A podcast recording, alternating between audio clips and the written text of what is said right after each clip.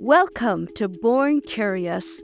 This is the second part of our conversation with Asifa Majid, a professor of cognitive science at the University of Oxford and Radcliffe's 2022 to 2023 William Bentinck Smith Fellow. We are your co hosts. I'm Ivelisse Estrada. I'm Heather Min. If you're just joining us, we've been engaged in an enlightening discussion with Asifa about her interest in language documentation and the significance of language extinction and preservation. So be sure to listen to part one before diving into this episode. That way, you won't miss out on essential context and insights. So, without further ado, let us continue. Thank you, Asifa, for being our guest and continuing our conversation. Thank you.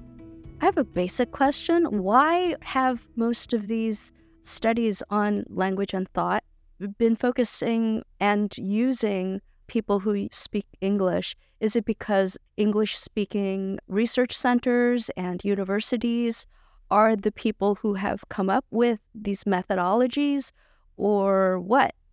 Yes, and also convenience. So, you know, in the history of psychology, most of the studies have been done with undergraduates that study psychology. So it's mostly young women, 18 to 22 years old. And I think because there's been a presupposition that psychologists are trying to figure out core aspects about how the mind and brain works, one person is as good as another in trying to capture that. I think things are shifting and people are recognizing we want to capture um, those core properties, but also account for the range that we find. So even within a single culture, we know that there's variation. So there's individual differences at the one kind of the lowest level, but also kind of more structured variation by by class, maybe by race, by what people are doing. So, you know, is an undergraduate who's spending most of their time indoors on a laptop, learning intensively, is that capturing the same kind of properties uh, as if we go to, say, a forester who's working on landscape, you know, spending their time outdoors most of the time.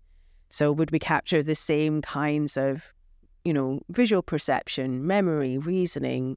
Um, so, yeah, so I think um, psychologists have been lured maybe um, by the ease of recruiting certain kinds of participants. And maybe that shapes the kinds of questions that they ask as well it's been critical for a lot of psychology to use experimental methods where everything is very well controlled.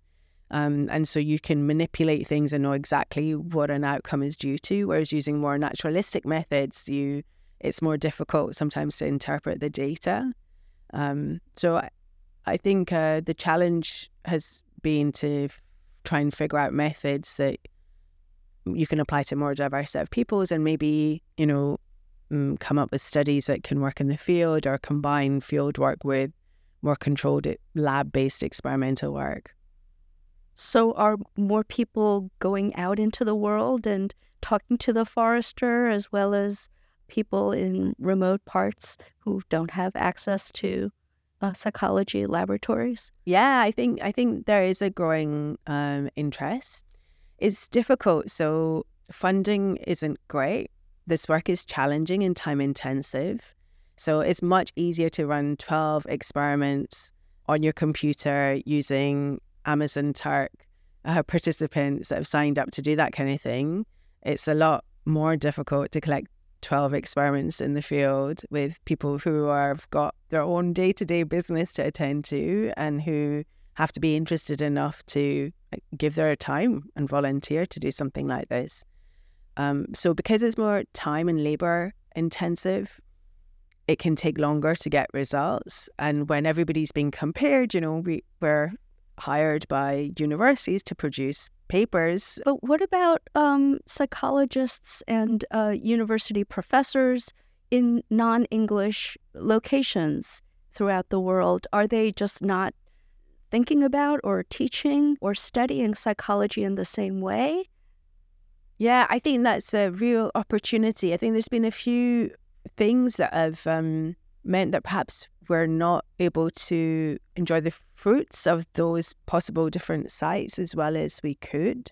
So one has been because there's been such a strong domination of the kind of English uh, Anglo context that people who even have trained, let's say in the States and have gone back to academic jobs in China or, you know, Nigeria or they've applied the same paradigms in their new context. So they're asking the same questions because they're trying to be in communication with those places and those are elite. You know, everybody wants to be part of that academic discourse. So I think there was just kind of an adoption of the same research questions, same methods. I think now people are recognizing some of those differences. I think let's say you're a researcher in Malaysia that's been trained in the US, you go back, how are you going to conduct your experiment? Probably with the undergraduates in your classroom who are also, you know, have learned English and are probably drinking Coca Cola and going watching American films. And but still, it's a different version of English, right?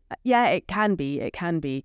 So I, I completely agree. I think there are questions to be asked in this context, and that I think there are people that are doing that work now. There's layers of issues, let's say. So mm one is you're an academic and you want to collect data. Who should you collect it from? Do you collect it from your undergraduates? How different are those undergraduates to an average American undergraduate? So what's the range of variation that we're seeing there? And then can we take it out of the undergraduate population to capture diversity more broadly. There's some amazing studies now looking at how language is processed uh, in the brain for speakers of different languages. So we know for an English speaker, language is very strongly um, lateralized in the left side of the brain. But for Chinese, um, Mandarin, speakers we find seem to find more bilateral activation. I wanted to go back and ask about that whether there are any collaborations happening with neuroscientists looking at what is happening in the brain. There's lots of different avenues by which this is happening. So there's been fantastic work with sign languages, American Sign Language in the US. So um, pioneering work by Karen Emmorey, for example. There is also shown some strong similarities in how language is processed between spoken and sign languages, but also some differences. I think we're still unpacking what exactly that means. So there's definitely much more plasticity uh, there in how language can be organized. But still, the fact that we see recurrent structures turning up again and again, that there is this preference for the language system to be left lateralized, it's trying to figure out what kind of system is this that has preferences of being neurally instantiated in one way, but still has the flexibility to reorganize if you have, you know, um, brain damage or something like that early in life, you can still be a completely fluent speaker um, without any apparent visible sign of anything going wrong. So it's not necessarily that the left side of the brain is where the work of language happens when you say Chinese speakers use both sides of the brain. Uh, what does that mean? Well, everybody uses both sides of the brain.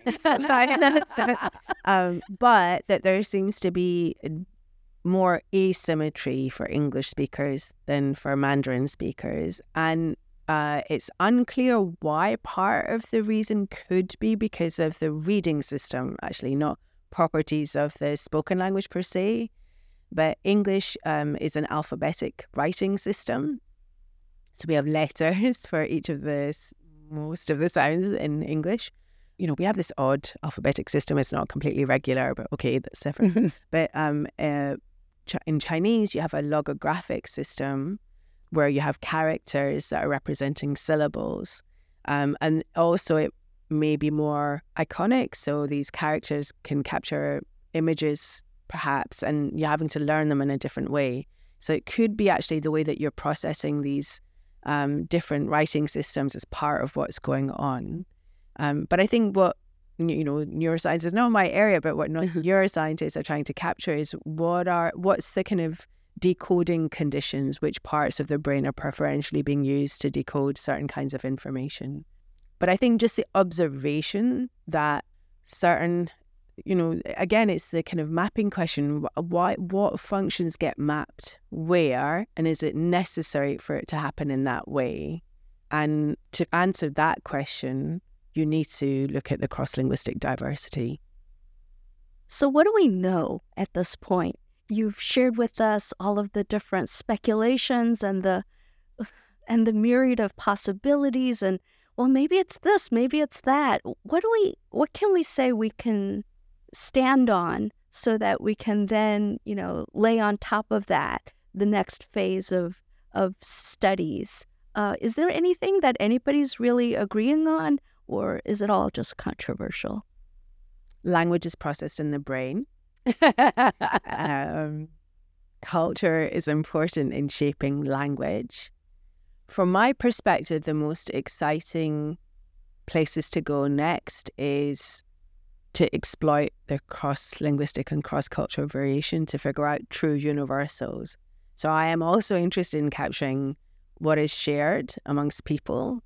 And I believe the best way to do that is to take the extant cultural and linguistic diversity seriously. So that's where I think the money is. The money. that doesn't exist.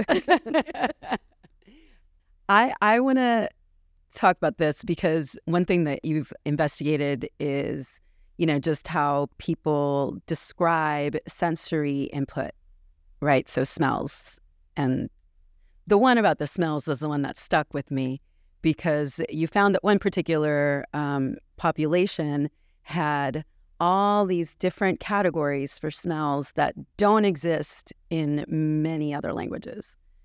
Why don't people make up more words to describe things? We do a pretty good job of doing that. So I think um, the American Dialect Society each year has a word word of the year. Mm-hmm. So they put together, you know, new things, terms that have popped up.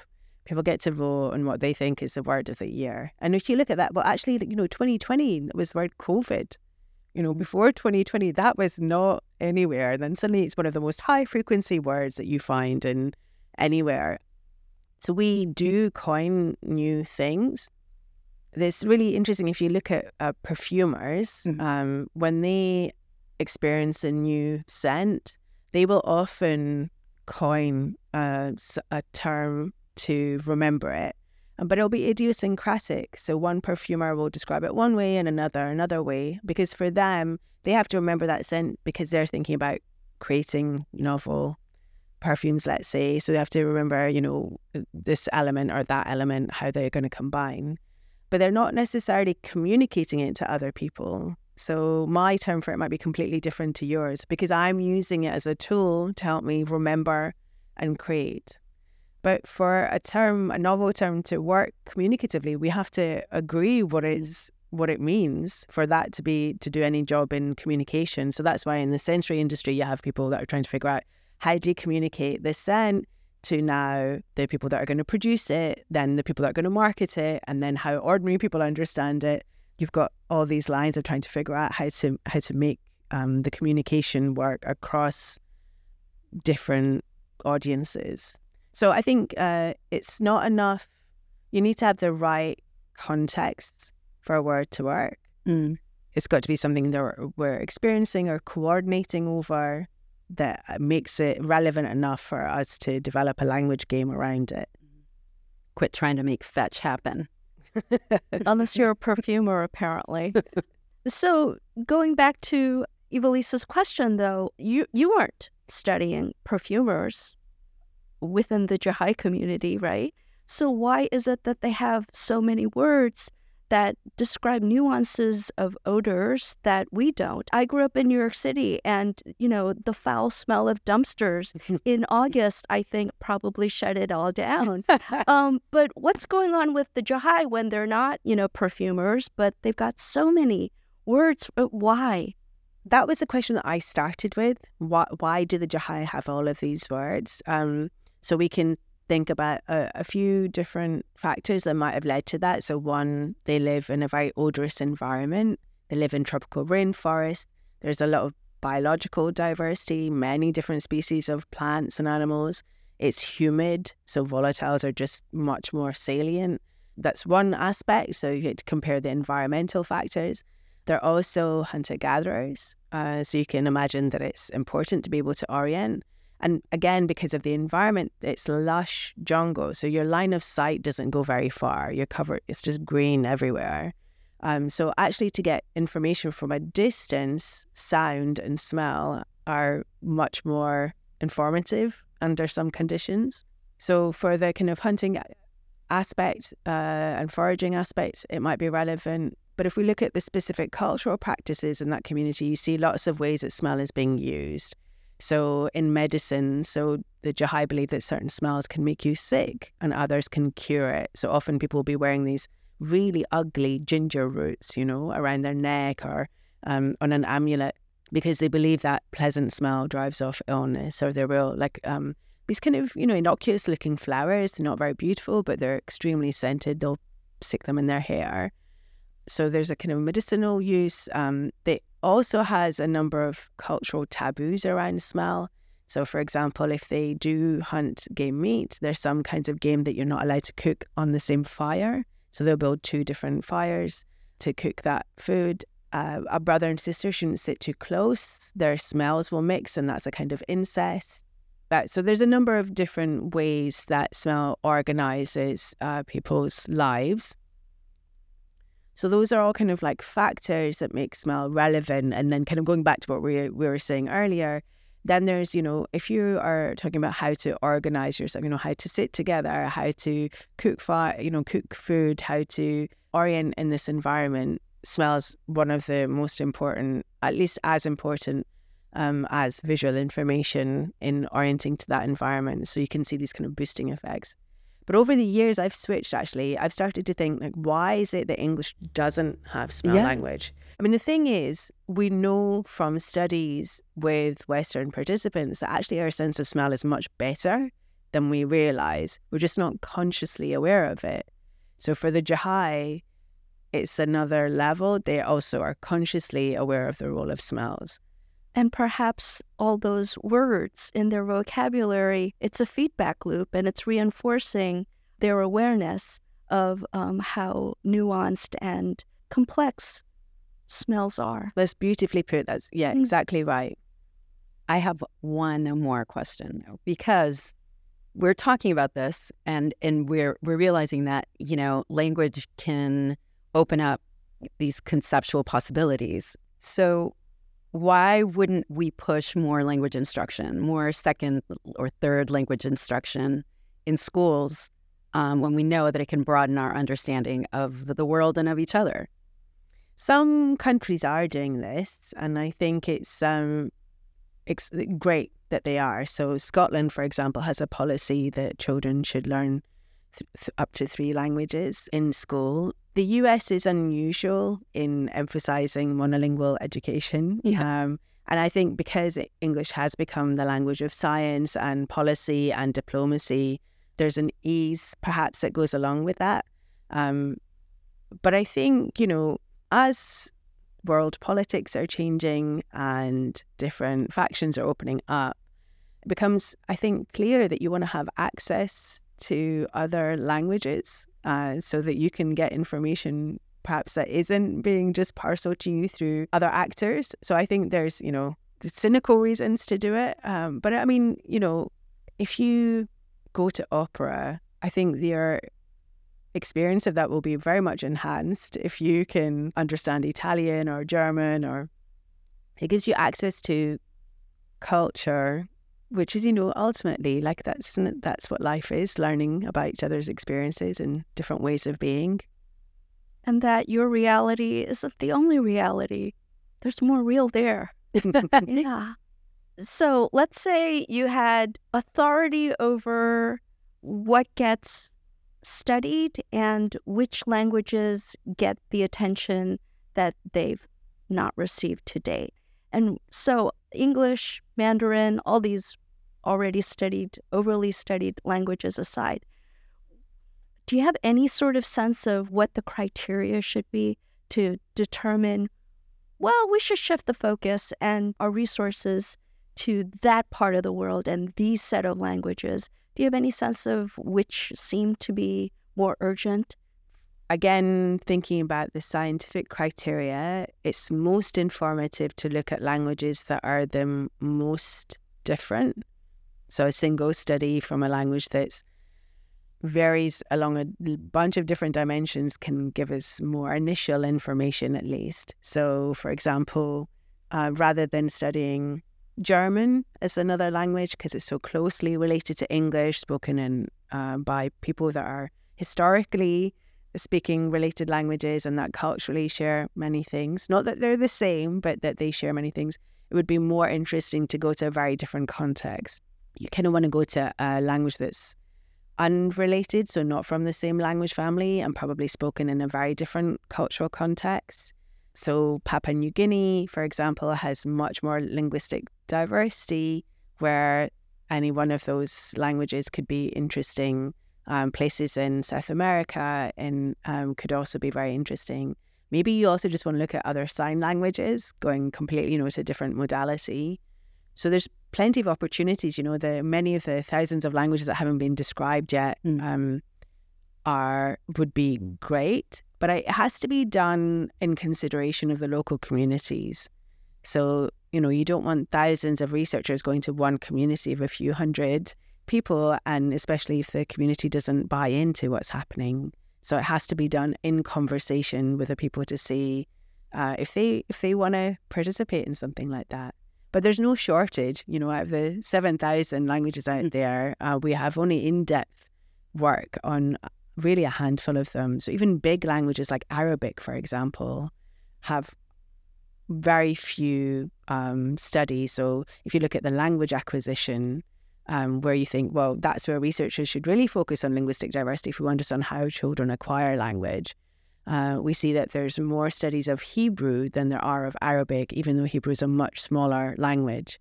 So there are some languages that are spoken by very large communities that are still under researched.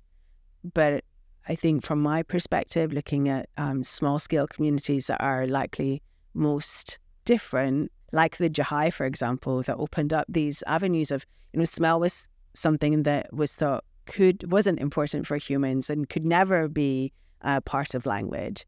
Yet the Jahai showed us that that is something that's possible, and it opened up a, a, a whole uh, range of questions that never would have been asked before. So I think you know out there, there's these gems of languages that have possibility spaces that we can't even conceive of yet mm. um, that could be opened up this is like mind blowing and expansive. And as somebody who started out speaking Korean and then we moved to America and then, you know, I had to learn English if I wanted to go to school and then talk to people. I have to say, I'm thankful that we have this one shared common language. Thank you for sitting down with us and having this wide ranging conversation. I'm so excited about your work and look forward to how you put it all into shape. Thank you for being so game. Thank you. Thank you both. Thank you. Thanks, everyone. The Born Curious podcast is brought to you by Harvard Radcliffe Institute. Thanks for joining us. You can find Born Curious wherever you listen to podcasts. And to learn more about Harvard Radcliffe Institute, visit radcliffe.harvard.edu.